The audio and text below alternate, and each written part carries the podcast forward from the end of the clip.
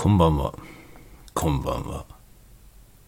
今夜も酔いどれタワゴトーク、鈴雨レインです。さて、いつものように緩やかに始めていこうと思いますね。今は、えっ、ー、と、5月16ですね。16日火曜日になったところです。0時39分。だからまあ月曜日の夜ですね。というわけで夜も更けてまいりました。これね、ちょっとね、缶の今日はね、缶入りのハイボール。これはですね、ジムビームのハイボールの缶のやつですね。これがね、これね、昨日飲んでたやつなんですよ。昨日夜。で、半分まで飲んで、僕そのまま寝ちゃったんだよね。で、今朝起きたら、缶開いたまま半分残ってて、あっと思って、そのまま冷蔵庫に入れました。というやつ、開きっぱなしのまま、丸一日置いてあったやつなんで、もう多分炭酸抜けてると思います。でもまあ冷蔵庫で冷やしてきて、今、えー、なんだっけこの、あ氷。氷が出てこないのやばいね。氷をね、入れてきたグラスに注いだんで、まあ炭酸は抜けてると思うけど、水割りだと思えば大したことないよね。よいしょ。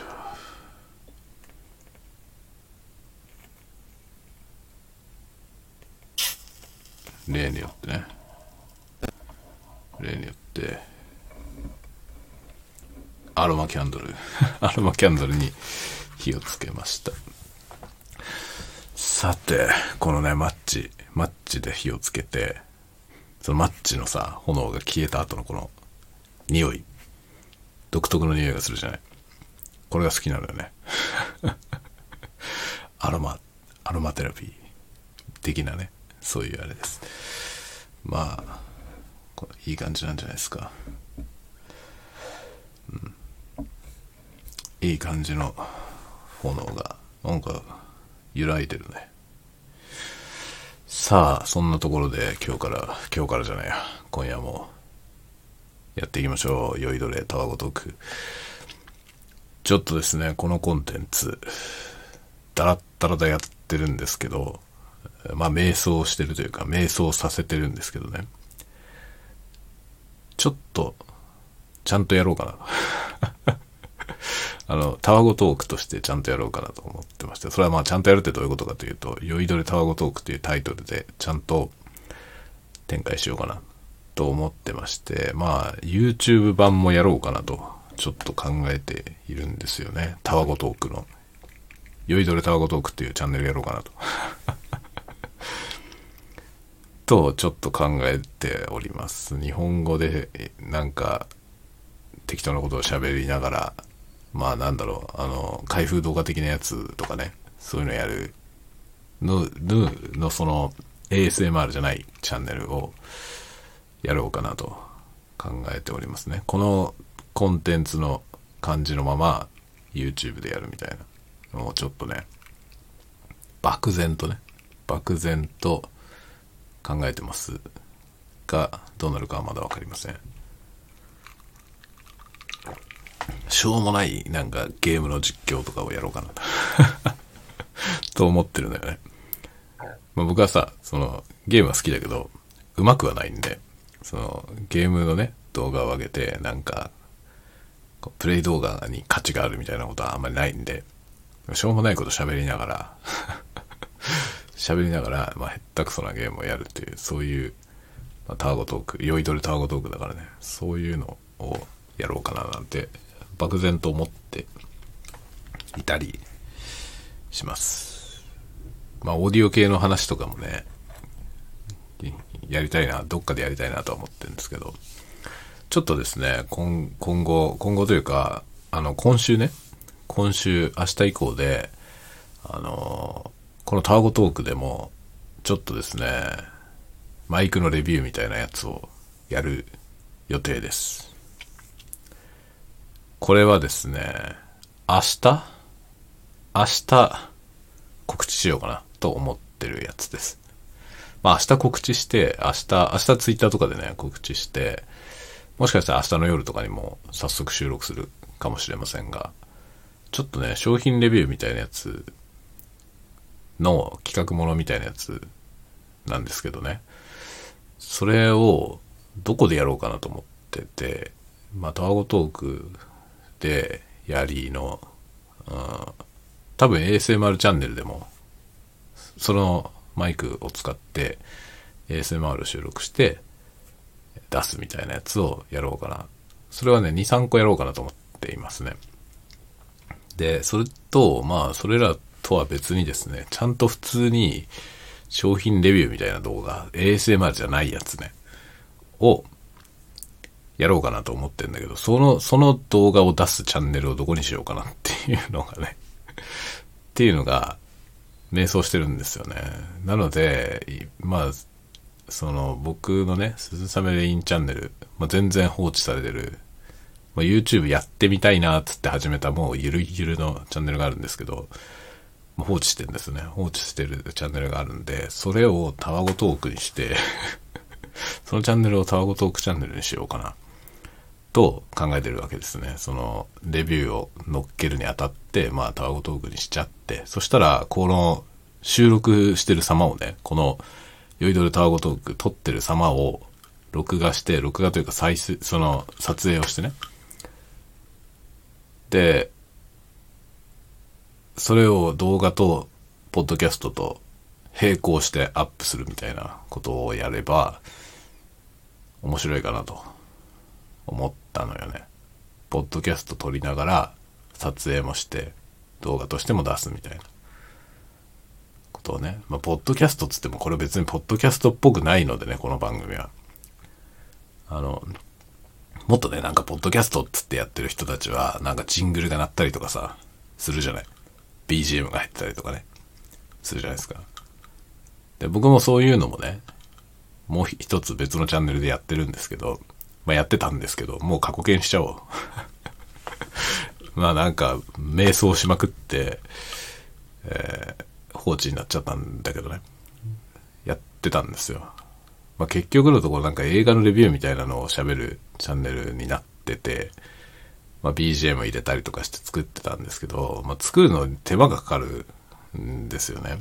作るのに手間がかかるので、どうしても億劫で、このね、喋るだけのコンテンツの方が盛り上がっちゃうじゃない？で、このタワゴトークは無計画にやってるので、あのね、この無計画っぷりが好きな人が 意外といて、なんかね、熱力聞いてくれてる人がね、いるんですよね。っていう感じなので、ど、どっちかというとこっちがメインになってきちゃうんですよね。こっちは本当になんていうのかな、あの、正直誰も聞いてなくてもいいやぐらいの感じでやってたんですけど、意外と聞いてくれてる人がいて、こっちが恐縮するぐらいね、気に入ってくれてる人とかもいるので、じゃあもうなんかこれ、こっちを軸足にしてやってこうかなとちょっとね、思ったんですよ。このスタイルをね。で、これをやってるとね、そのタワゴトークをやってて、で、もう一つね、レイニーチャンネルっていうのをやってて、で、自分でね、僕は自分で撮ったものを後で自分で聞くんですけど、自分で聞いた時にね、これ正直 BGM ない方がいいなと思ったのよね。これ BGM ない方がいいんじゃないのっていうふうに思いました。でね、YouTube 見てても、あの、YouTube のチャンネルで僕が見てるチャンネルってほとんどが ASMR なんですけど、その ASMR じゃないものももちろん見るじゃないですか。で、見てるとね、この動画 BGM を入れなかったら ASMR になるんじゃないかなっていうコンテンツ結構あるんですよ。どっちがいいってことじゃなくてね、どっちがいいってことじゃなくて、結構あるんですよ。あ、これこのまんま音をね、BGM をなくせば ASMR だなって思うようなチャンネルがね、結構いっぱいあって、で、まあ、僕は割とそういうコンテンツを好んで見てるんだろうなと自分でも思うんですけど、それがね、惜しいなと感じるわけですよ。これ BGM なければいいのになって思うのよね。BGM が邪魔だなと思うことがまあ多々あるんですよ。で、そういう感覚で、ポッドキャストもね、ってると、まあ僕が聞いてるポッドキャストで僕が好きなやつって BGM 鳴ってないやつとか多いんですよね。あの、ジングルでオープニングだけポンってなって、喋り始めたらもう BGM なくて、で、無音のところに喋りだけがこう入ってるみたいな、そういうコンテンツが結構多くてね。そういうのを好んで聞いてるわけですよ、普段。そうすると自分が作ってるやつも、まあ BGM 入ってるやつもやってたけど、入ってない方のがね、聞きやすいんだよね。自分で。なので、こっちでいいかな、みたいな。で、映画のレビューみたいなやつやってましたけど、映画の話だって別にここでやればいいじゃない。ね、ここ、こんな映画見てきたよって言って、やれば全然成立しちゃうじゃないですか。って考えるとね、こっちでいいんじゃねえの？もうタワゴトークだけでいいんじゃないの？っていう、どうせタワゴトしか言ってないからね。映画のレビューだってほとんどタワゴトみたいなこと言ってるので、じゃあいいじゃんこれでって、ちょっと思ってしまったんだよね。ということでね、これがもうメインコンテンツ。で、明日以降でちょっと告知しますけど、まあ、とある方の企画で、そこに乗っかってですね、あの、参加させてもらって、というやつをね、コラボレーション、まあ、いわばコラボレーションですね。コラボレーションだけど、あの、直接コラボってこう対談するとかじゃなくて、えー、まあ、コラボ企画の一環として、作るのは一人で作るんですけど、まあ、その企画に乗っかって、そこの、なんだろう、一連のコンテンツの中のね、一つを、まあ、担わせてもらうという、そういうようなのに、明日、明日告知しますけど、明日から参加する予定なんですよね。ちょっとね、面白いと思いますよ。面白いと思いますよっていうか、あの、うん。なんだろうね。ちゃんとしたコンテンツ。普段のこのね、どうでもいいような話じゃなくて、もうちょっとちゃんとした、幾分ちゃんとした、まあちゃんとテーマがあるから、そのテーマに乗っかって喋るっていうやつをね、やろうと思ってて、それも、まあ最初どこでやろうかなって考えてたんですけど、もうタワゴトークでいいんじゃないのって思って、もうタワゴトークの中でやろうと。ここの一環としてね、この一環としてそういう話題をポンとやろうかなと考えてます。ちょっと何回かにわたってやろうと思う。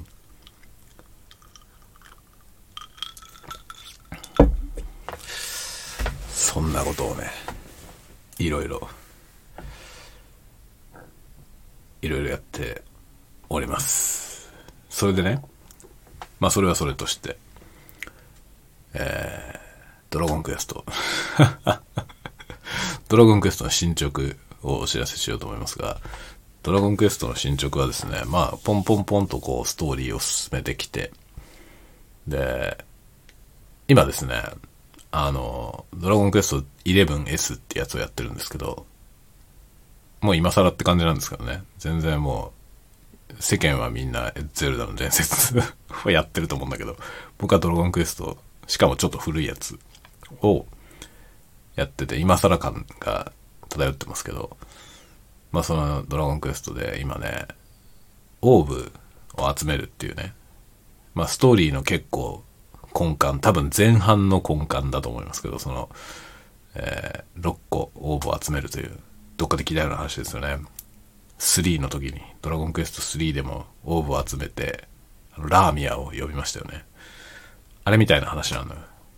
で、オーブを6つ集めて、で、なんかね、まあ、空に飛ぶ、飛ぶわけですよ。まあ、空に飛ぶかどうかちょっとまだわかんないんですけど、そのオーブを祭壇に捧げると、なんかね、その道が開けるみたいな、そういう、どうやら話なんで、で、6, 6個揃ったとこです、今。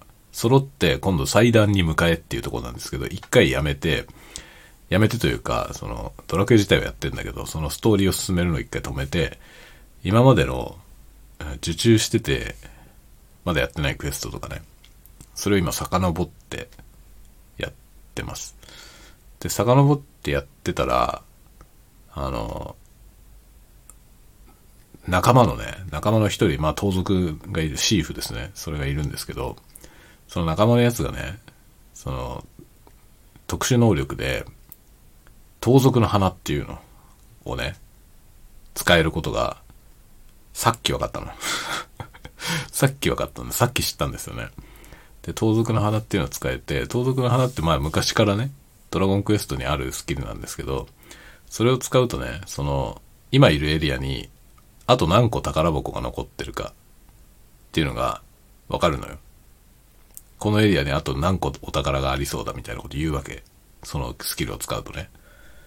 で、それで、全部お宝をね、お宝を一つ残らず取得しようと思って、今まで行ってきた場所にですね、一個ずつ行っては、その盗賊の花をやってね、で、まだ見てない場所、まだ取ってない宝物を探すという、貧乏くさい進め方を今しているとこです。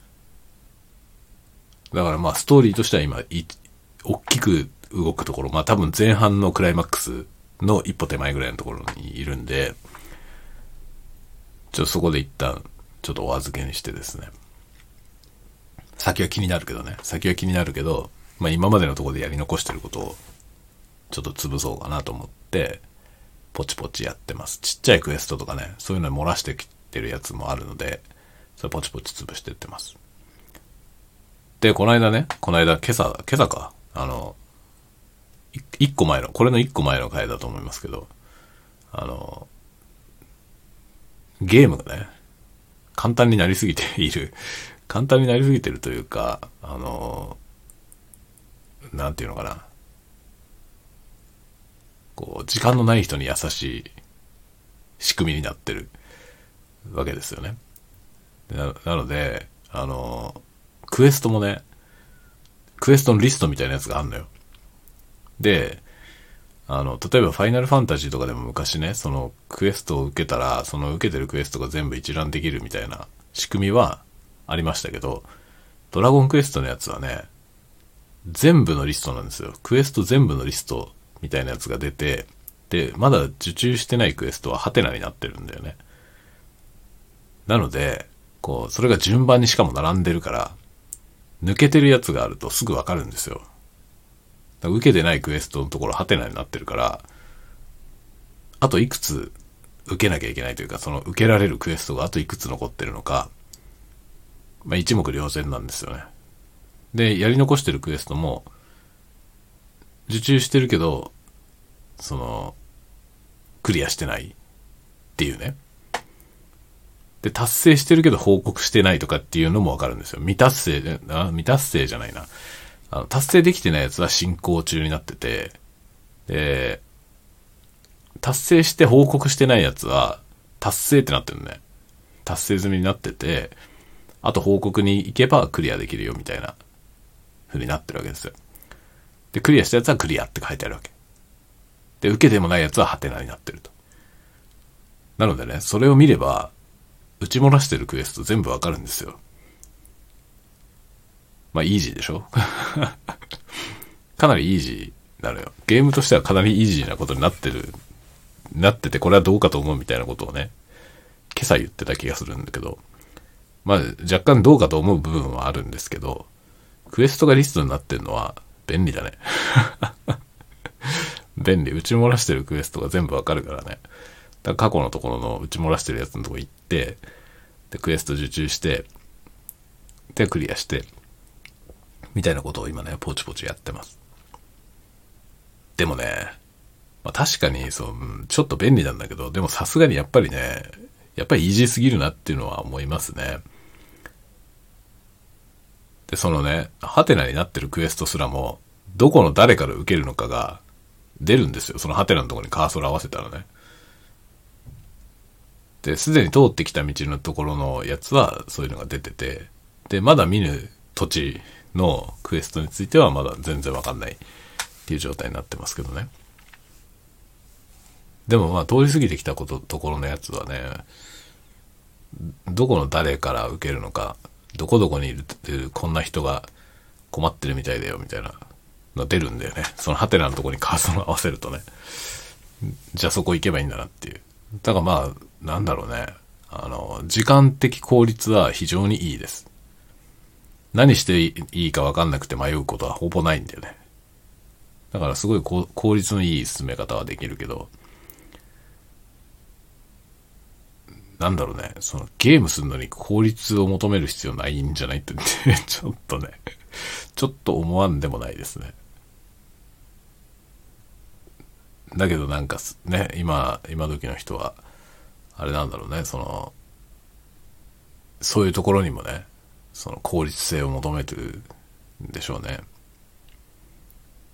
でもさ、なんか、だいぶ前にね、あの、僕らこういうコンテンツを作ったり、まあ、YouTube で動画作ったり、ポッドキャスト作ったりしてますけど、これって可処分時間の奪い合いだよね、みたいな話をね、したと思うんですけど、そのね、多分コンテンツがあまりにも豊富すぎて、可処分時間が足りないんだよね。おそらく。足りなくて、まあ取捨選択するんだけど、取捨選択もしつつ、しつつ、一つ一つをやっぱり効率化して、なるべく多くのね、その自分のやりたい娯楽をね、一つでも多く受け取りたいと。まあそういう気持ちがあるというか、そういう人が多いだろうなと。それはなんかあんまり難しくないですよね。そう想像するの難しくないじゃない？それ。それはさもありなんと思うんだよね。それも言い悪いは別として、そういう人は多いだろうなって思いますね。で、そうすると、やっぱりそのゲーム側もね、何していいかわかんなくて、じれったいゲームは多分終わりまでやってもらえないので、すごい親切仕様。すごい親切仕様になってるわけよ、ゲームも。だから謎解きとかもヒントだらけで、その謎解きはあるけど、あのね、謎解きがあるっていうのは、そのね、謎を解く面白さを提供するんじゃないんだよね。謎を解けた快感を提供するために謎が用意されてる。なので、適度に解決できるようになってるわけですよね。難しい謎とか謎解きとかは、まあない。ない。ないよね。まあ大体ないですね。ゲームは大体そうですね。で、まあ、それじゃ物足りない人向けに、そのアクションゲームとかね、そういうゲームの場合は、あの、難易度の高いモードとかがあるけど、まあ、ドラゴンクエストみたいなね、ゲームで、難易度のコントロールって難しいじゃないですか。か難易度コントロールはついてないんでね。だからまあ、ね、ドラゴンクエストはもう、効率化 効率化されたゲームとかしている。多分、僕今、すごいね、その、ちっちゃいクエストを、こう、しらみつぶしにやってんだけど、これね、おそらくサブクエスト一切受けなくてもクリアはできるんだと思う。そういう風にできてんだと思いますね。だからなんかそれによってさ、そのクエストの報酬でいろいろいいものくれるけど、それって絶対持ってなきゃいけないものはないんだよね。絶対持ってなきゃいけないものはメインクエストに含まれてるから、からサブクエスト全部無視して、で、さらに、その、このエリアのお宝もね あと何個お宝残ってるとか言ってるやつも、もう全然無視して、何もかも無視していっても、クリアはできると思うね。つまんないけど。そう、それで今日ね、あの、カジノ、カジノ、ドラゴンクエストってさ、ドラゴンクエスト4から、4からだよね、カジノあるの。あれ3にもあったっけ？カジノ。カジノって登場したの多分4からだよね。違ったかなドラゴンクエスト4の時は、ファミコンのね、ファミコンのドラゴンクエスト4の時は、あの、メダルをさ、買うじゃん。メダル買う時に、838861枚買うと、4ゴールドになる。あの、オーバーフローが起きてね、メモリの オーバーフローが起きて、その、桁、桁落ちしちゃうんですね。要するに、あの、最大の数字、まあ、金額の最大の数字を1枚オーバーすると、1枚、1枚って扱いになっちゃうんだよね。それで、4ゴールドで買えるっていう裏技がありましたね。83万何千枚を4ゴールドで買えるっていう裏技があって、僕はそれで買って、カジノ何にも遊ばないままメダルの景品だけ交換して なんかすごい武器を手に入れた覚えがありますね。小学校の時。でもね、あの、つまんねえじゃん、それじゃ。それは本来のカジノじゃないじゃんっていうさ。当時はカジノっていうものに興味がなかったからね。今日はね、あの、一番ゲーム性のないスロットマシーンをやりました。ドラゴンクエストの。スロットマシーンを、どれぐらいやったかな ?20 分ぐらいかな ?20 分ぐらいやって、あの、結構メダルを増やしました。カジノもね、ドラクエのカジノもさ、やり出すと止まんなくなるじゃない？ファイナルファンタジーでもね、オンラインのファイナルファンタジーで、あの、カジノのところに入り浸ってるやつとかいましたね。フレンドとかでもいた、いたよ。なんか全くバトルとかしないでね、ずっとカジノにいる、カジノみたいな場所があるんですけどね。ファイナルファンタジーにも。そ、そこにずっといるやつとかいましたね。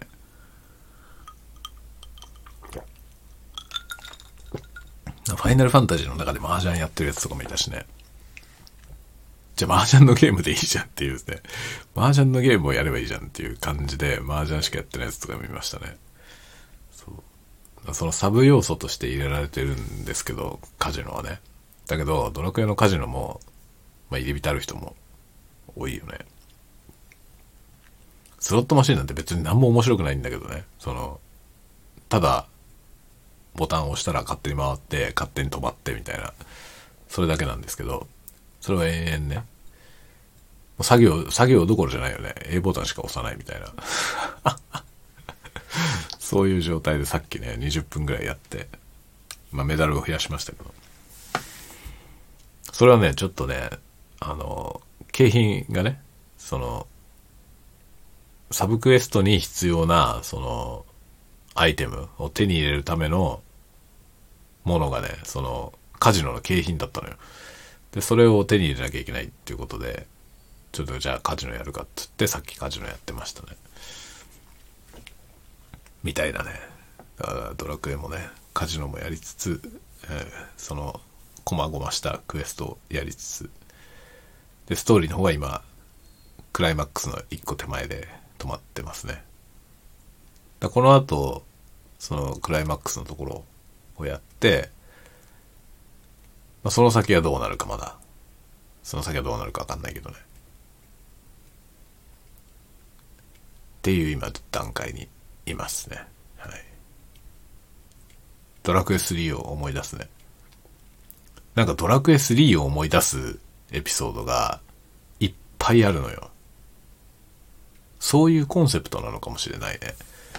あの、3を思い出させるようなコンテンツがたくさんあるだけじゃなくて、音楽もね、ドラゴンクエスト3で使われてた音楽が、アレンジされて、された状態で使われてたりしますね。その回想シーンみたいなところももちろんね、あるんですけど、その回想シーンみたいなとこじゃなくても、その11の、まあネイティブ世界、ネイティブ世界っても変だけど、その11用の世界線でも BGM 使われてるし、えー、なんか、キャラクターとかもね、モブとしているキャラクターが、ドラゴンクエスト3の時のデザインだったりとか、3のあの、何えー、ジャケットとかに書いてあった絵のやつ。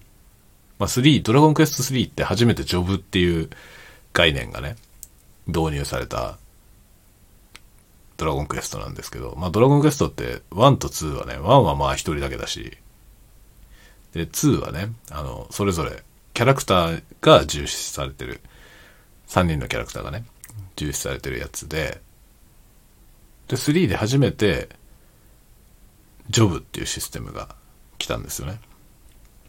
で、そのジョブシステムの、その、なんていうの、ジョブごとのね、そのイラスト、デザインのイラストがね、まあ攻略本とかに書いてあったわけですけど、鳥山明さんの公式のやつですね。それがそのまんまモブとして出てくるんで、ね。だからその当時の、その、キャラ絵というかさ、ゲームの本編は何しろドット絵だから、ほとんどわかんないんですけど、説明書とかに多分書いてあったと思うんだよな、あのイラスト。で、そのイラストのデザインのキャラクターが出てくるのよ。で、キャラクターとして出てくるんじゃなくて、モブとしてそこら辺にいるんですよね。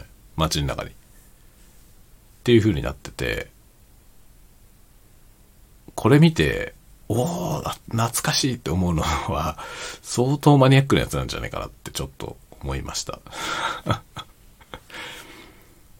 からなんていうかね、その、わかる人にしかわかんないようなネタがね、小ネタがぶっ込まれてるわけですよ。結構、結構な量で。すごいですね、ドラゴンクエスト。でもなんかドラゴンクエストに限らずね、その、世の中のいろいろな、そのノスタルジーというかさ、おっさんホイホイ。僕はおっさんホイホイって言ってるんだけど、その、なんていうの、ある程度以上の年齢の人たちにつぼるような、なんか小ネタをね、入れてくるコンテンツって結構あるんですけど、そのね、そういうコンテンツがターゲットにしているその年代っていうのが、ちょうど僕らぐらいだと思うんだよね。だ僕らの世代が多分そういうその世代なんだろうね。作る側としてその懐かしいものを作りたいっていうその作る人たちね。で作ってる人たちの年齢も僕らぐらいなんだろうね。で、そういう人たちが自分たちの同世代の人が懐かしがってくれるようなネタを詰め込んでくるわけですよ。そしてそれがまんまとその人たちに届いてんだよね。ちゃんと。それで、喜んでる。そのね、過去を彷彿とさせて。っていうか感じなわけじゃん。と思うんですよね。だってガンダムの先行のハサウェイとかまさにそうだよね。先行のハサウェイを喜んで見てるなんて、あの、ファーストガンダム世代の人たちだよね。ファーストガンダムか、まあ、いいとこ逆襲のシャアぐらいまでのね。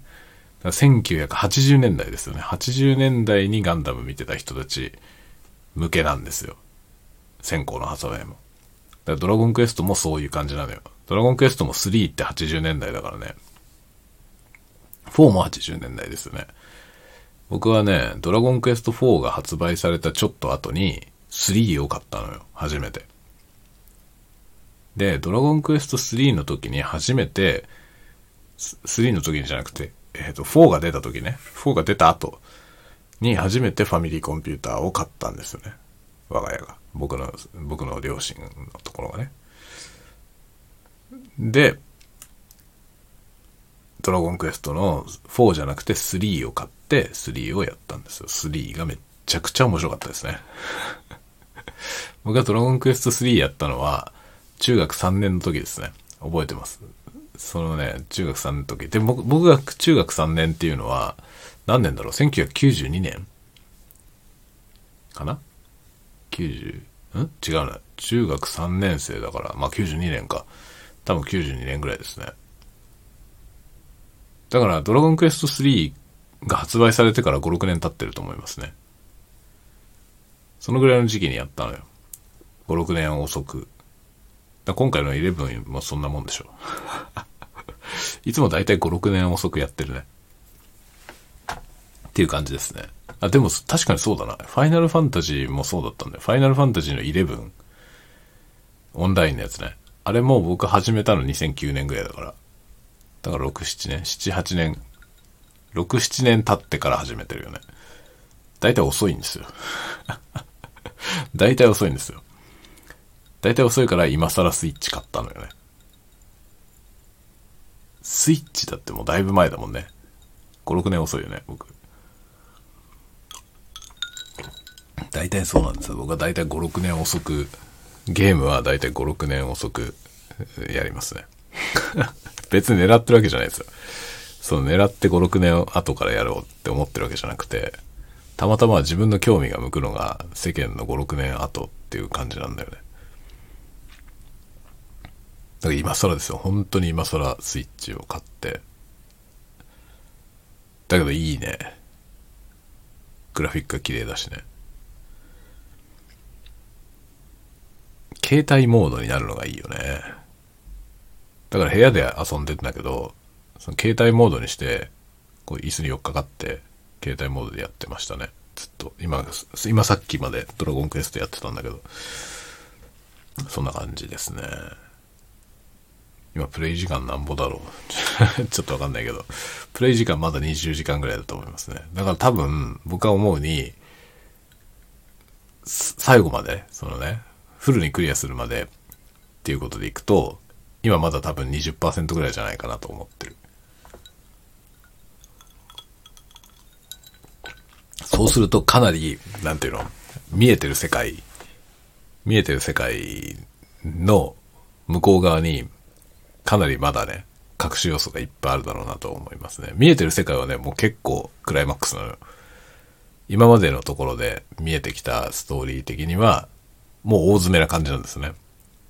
この先に、まあ、エピソード、2、3個やったら、もうなんか、ラスボス的な感じかな。っていう感じなんだけど、そんなんで終わるはずないわけですよね でもこのそんなんで終わらないシステムも、やっぱ3が色濃いよね。3はよくできてましたよね、とっても。そう、なんかストーリーもよくできてたんですよね、ドラゴンクエスト3はね。ストーリーもよくできてたし、ゲーム性も非常によくできてたと思いますね。だけどラ、ストダンジョンがあまりにも鬼畜で もう覚えてる？ネクロゴンドだっけ？ネクロゴンドの洞窟だよね、確かね。最後の。最後の洞窟ね。あの洞窟が長すぎてね。長すぎて、で、当時はさ、その小学生とかだとね、そのゲームは1日1時間とか言われてるじゃない。1日1時間って言われてると、1時間じゃそのダンジョンを抜けられないんだよ。ドラクエ2の最後のダンジョンもそうだったよね。むっちゃくちゃ長くて、途中でセーブできないからさ。鬼畜仕様でしたよね。すごかった、本当に。あとね、僕ドラクエ7の時に、あの、セーブポイントが見つけられなくセーブポイントが見つけられなくて、そのままゲームを、要するに電源入れて起動したままの状態で、放置して翌日続きをやったことがあります、一回。セーブポイントが見つけられなかった。見つけられなくてセーブできなくて、電源を落とせなかったんだよね。で、そのまんま放置して、翌日続きをやったっていうね、そういうことがありましたね。今のはね、そんなことないのよ。今の、この、ドラゴンクエストは、まあもう全然、あの、場面転換とか入るたびにオートセーブされるし、その、セーブポイントもね、いろんなとこにあって、割と簡単にセーブできるようになってますね。すごく親切設計。そういう親切設計はいいと思うけど、あの、でもそれだってね、裏を返せば、忙しいってことだよね。人間、人間みんな忙しいってことですよね。そういうさ、あの、鬼畜ダンジョンをね、鬼畜ダンジョンを悠長にクリアしてるような余裕はないという。みんなね。みんな忙しいからね、予定がいろいろあって。だから、こうね、親切設計になってますよね。どこでも中断できる。しかも、そのね、ちゃんとしたセーブポイントでセーブできなかったとしても、そのゲーム終了しちゃってもね、次に起動するときに、オートセーブのところからスタートするっていうモードもちゃんとあるのよ。で、オートセーブのとこからスタートすることもできるし、自分がちゃんと手動でセーブしたセーブポイントから始めることもできるのね。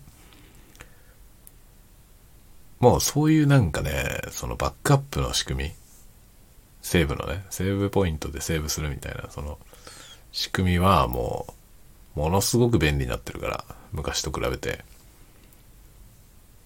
いいですね。今、冒険の書みたいなね、冒険の書ってまあセーブデータですけど、それがさ、なんか、事故、事故って消えちゃったとかいうことって、まあないだろうね。めったにそんなこと起こらないんじゃないですかね。今、今の、スイッチみたいな、ハードウェアでね。まあ起こんないよね、そんなことね。昔はさ、その、バッテリーバックアップ、まあ、ドラゴンクエストって1と2は復活の呪文ってあのパスワードでね、セーブするタイプのやつだったんですけど、3からね、バッテリーバックアップになったんですよね。セーブデータを、あの、なんていうの、ソフトウェア本体に書き込むことができる。まあ、当時はさ、その、ゲーム機の本体にはストレージはついてないので、その、ゲームカセットの方に保存するんですよね。で、ゲームカセットの方に、そのセーブデータを保存するんだけど、それは、ディスクドライブじゃないからさ、そのフラッシュメモリーみたいなのがなかったんだよね、まだ当時。フラッシュメモリーはないので、まあ、ラムなんですよ。ラムに電気を流し続けてる状態。通電し続けてる状態で、保持するっていう無茶苦茶な仕様だったんですよね。だからそ、そのための電池が中に入ってたんですよ。ゲームの中に。ゲームソフトの中に。で、バッテリーバックアップっていう言い方をしてましたね。それはすごい便利なんですよね。復活の呪文みたいな長いパスワードを入れなくていいから。すごくやりやすい状態ではあったんですけど、それがね、不安定だったね。だからふとした表紙に、セーブデータがぶっ飛んで、今までの冒険がお釈迦になるっていうことも結構多々ありましたね。僕も何回か消えてる。何回か消えました。今のゲームはそういうことがないっていうだけでも全然違うよね。セーブデータとかもいくらでも簡単にセーブできるし。当時ドラゴンクエストの3はね、あの、セーブポイントがね、まあ今は、今はさ、ドラゴンクエストのセーブポイントって境界じゃない。だけどドラクエ3の時って王様だったんだよね。お城で王様と話してセーブするっていう風になってたんですよ。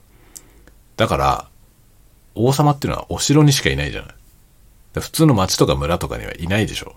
教会はあるけど。だから、王様のいるところまで行かないとセーブできないっていうこの仕組みは結構鬼畜だったんですよね、1日1時間とかでゲームさせですね、させてもらうっていうことが多い、多かったから当時は。1日1時間っていうのが大丈夫相場だったよね。で、1時間で、でもセーブしなきゃいけないでしょっていうとね、どのタイミングでセーブしに行くかっていうことも考えなきゃいけなくて、結構大変だったんですね。当時ね。まあ、ドラクエ3は本当に大変だったね。セーブできるポイントが少なすぎてね。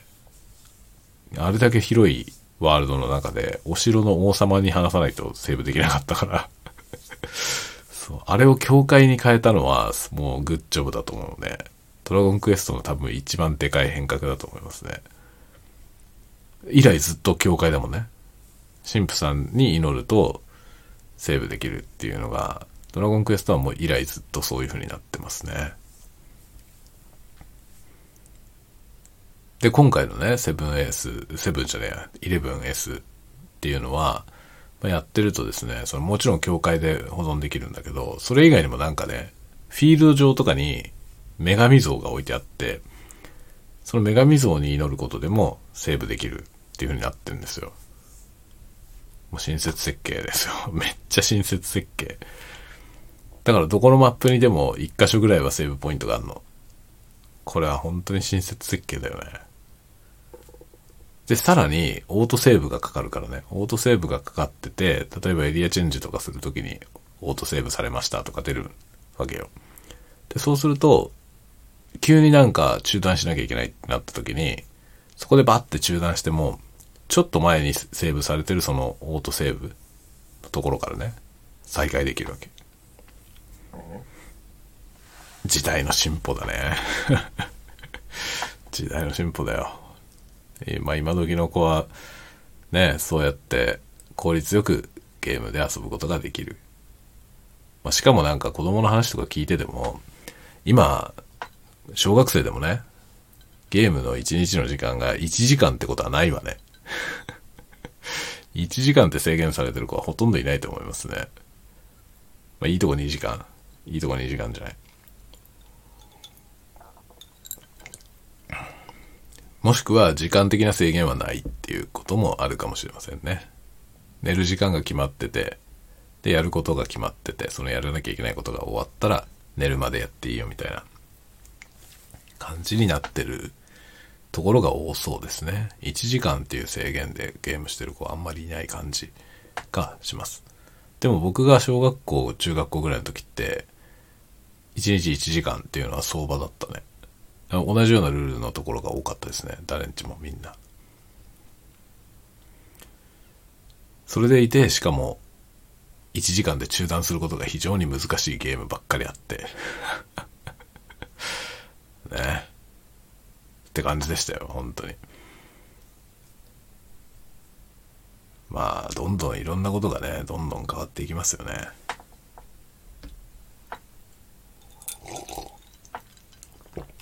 ゲームの質自体も全然違うしね。何しろファミコンだからさ。スーパーファミコンが最初出た時、あまりのそのグラフィックの綺麗さにも感動したもんだけど、今時ね、そんな次元じゃないじゃない、もう。もうそれ久しぶりにファスーパーファミコンのゲームの画面見たらなんか、こんなだったかなっって思いましたね。あの、スーパーファミコンのゲームがさ、今スイッチでできるからね。スイッチにエミュレーターみたいなやつがあるから、それで、スーファミのゲームできるんですけど、見たら、もうね、これめっちゃ画像いいと思ったんだけどなって感じですね。当時、当時すごい、すごいグラフィックが綺麗だって思ってゲームしてたんだけどさ、今の解像度、テレビの解像度が上がりすぎてるから今、今のテレビの解像度で見たら、ドットが荒すぎて何かが、何が描かれてるかよくわかんないんだよね。それが当時さ、ブラウン管のテレビでやってて、めっちゃ綺麗だと思ったんだよ。スーパーファミコン。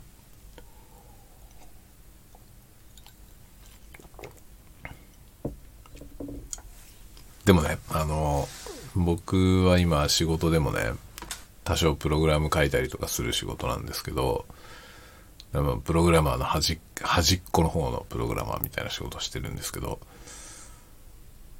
それから考えるとね、ファミコンのゲームとかさ、異常に容量が小さいんだよね よくそんな容量に収めてるなって、本当思いますね。まあ、今どんどん肥大化してるじゃないですか。ね、ゲーム。まあ、ものすごいグラフィックだったりとか、何しろ音声とかもね、すごい凝ったもの入ってて。ってなってるからさ、ものすごい容量なんですよ、ゲーム1本の容量が。何十ギガバイトもあったりするわけ。だけど、スーパーマリオとかさ、4メガとか、2メガあれ。2メガ、2メガバイトぐらいしかないでしょ。あの、ゲーム。すっごいよね、当時のその、小さい容量に収めるその技術。で、アーケード版を、その、スーパーファミコンに移植したりしてたゲームとかもあるけど、その、ゲームロムのさ、その、容量がね、全然違うわけじゃないよく移植したよね、あんなのね。ストリートファイターとかよく移植したなと思うんですよ、スーパーファミコンに。よく入ったよね。だから音声とかちゃう、若干変なことになってるでしょ。スーパーファミコン版のやつのストリートファイターって声が違うじゃないですか。その、そういう微妙なところで、ちょっとずつ容量を軽減して、あれ実現されてると思いますね。当時のネオジオでさえさ、ネオジオ100メガショックとか言ってたけど、100メガだからね、たかだか。100メガショックってなんか、当時は桁外れだったんだけどね。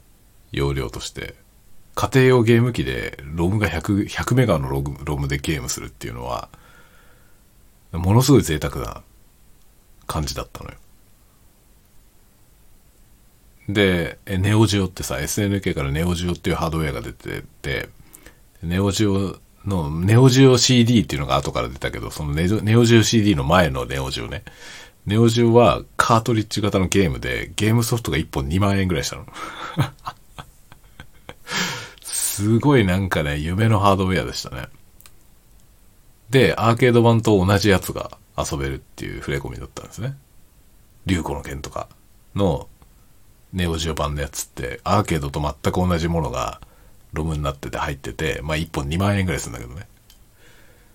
っていうゲーム機があったんですよ、ネオジオっていうやつが。で、ネオジオの歌い文句が100メガショックだったね。ゲームロムのサイズが100メガバイト。スーパーファミコンが32メガ。スーパーファミコンのゲームで、ストリートファイター2ターボだったかなが、なんか当時、ものすごいでかい容量で、って言ってて30、32メガバイトぐらい。32ギガじゃないよ。メガだよ。32メガバイトぐらいで、なんか、スーパーファミコンの限界に挑戦みたいな、そういう感じだったの。で、その時代に100メガショックでネオジオっていうのはなんか夢のスーパーマシンだったんですよ。でも100メガだよ。100メガ。スマブラ 17GB もありましたよもうね、なんだろうね、このメモリー容量の、その、なんつうの、拡大っぷり。だからその、なんていうのかな、今30年、ここ30年ぐらいで、その、メモリーチップの値段って、恐ろしく下がったわけよね。値段が下がり、その、なんていうの、半導体のね、その、密度、密度っていう言い方で合ってるのかな？あの、まあ、一つのチップに対して、その回路をさ、書き込むんだけど、その、そのピッチの細かさですよね。それが、もう指数関数的に進歩したから、こういうことになったわけだよね。で、100メガショックとか言ってたネオジオのそのカートリッジってめっちゃでかかったんですよ。100メガ分のそのロムを積んだらもうすごい大きさになるわけですよね。だけど今さ、あの、なんだろう、厚さ2ミリぐらいしかない USB メモリあるじゃない。それで何何十ギガも入る USB メモリあるよね。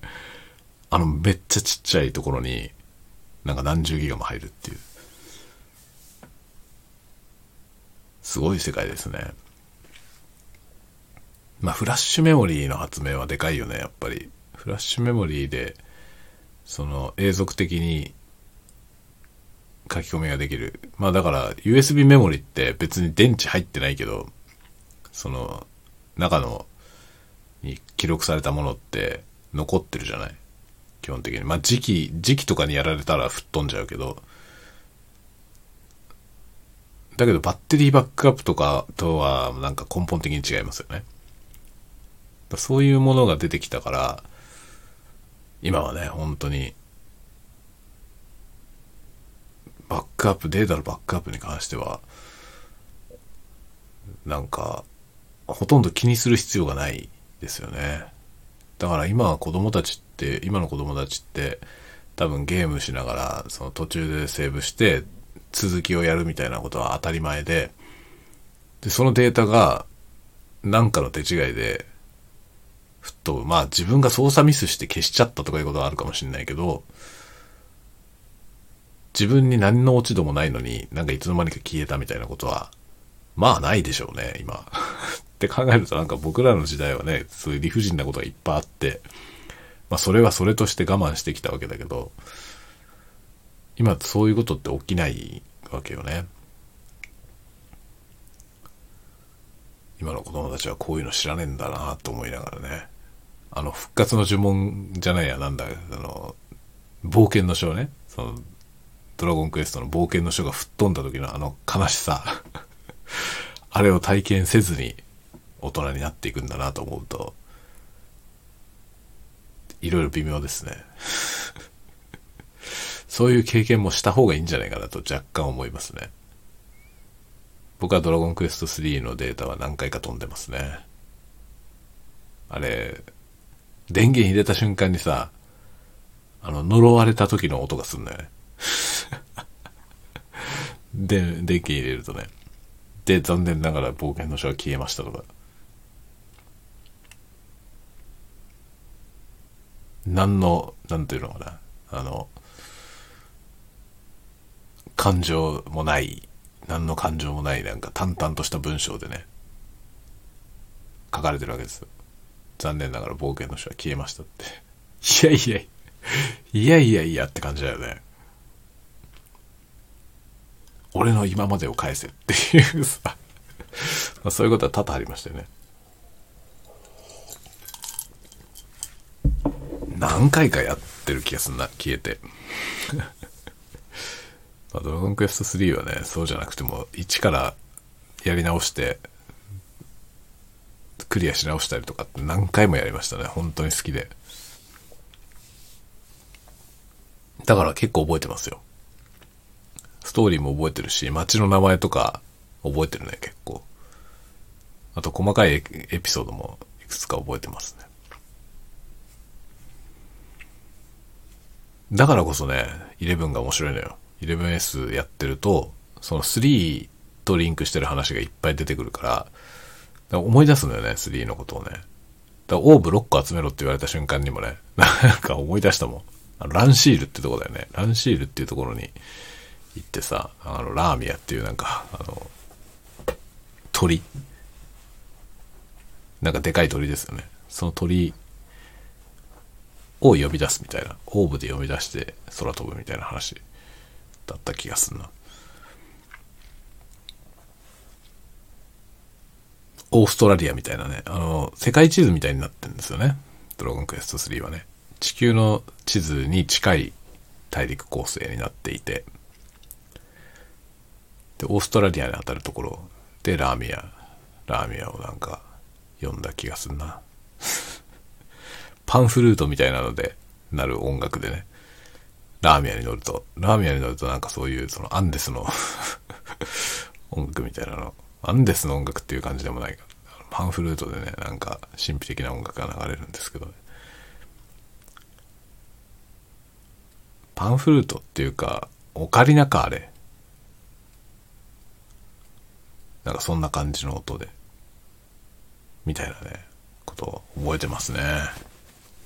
覚えてるというか、僕の記憶が改ざんされてる可能性もあるけど、全然そんなことはなかったかもしれないけど、僕の記憶ではそういう感じですね。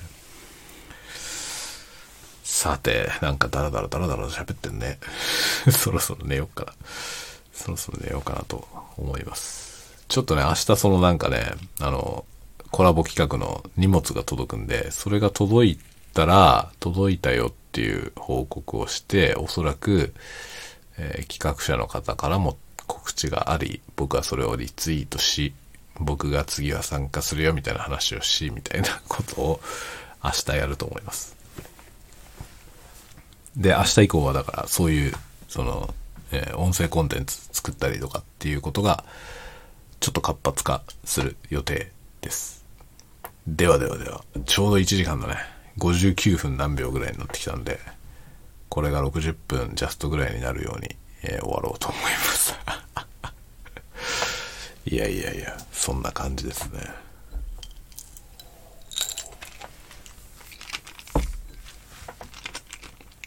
氷、氷をね、残ってた氷を口に入れました。噛んでみたりなんか、氷を噛んでみたりなんかしました。さて、ではでは、また、次回のタワゴ島でおわ、お別れしましょうじゃねえよ。お会いしましょう。もうだいぶ酔っ払ってる、えー、半分しか飲んでないので酔っ払っております。ではでは、おやすみなさい。おやすみなさい。おやすみなさい。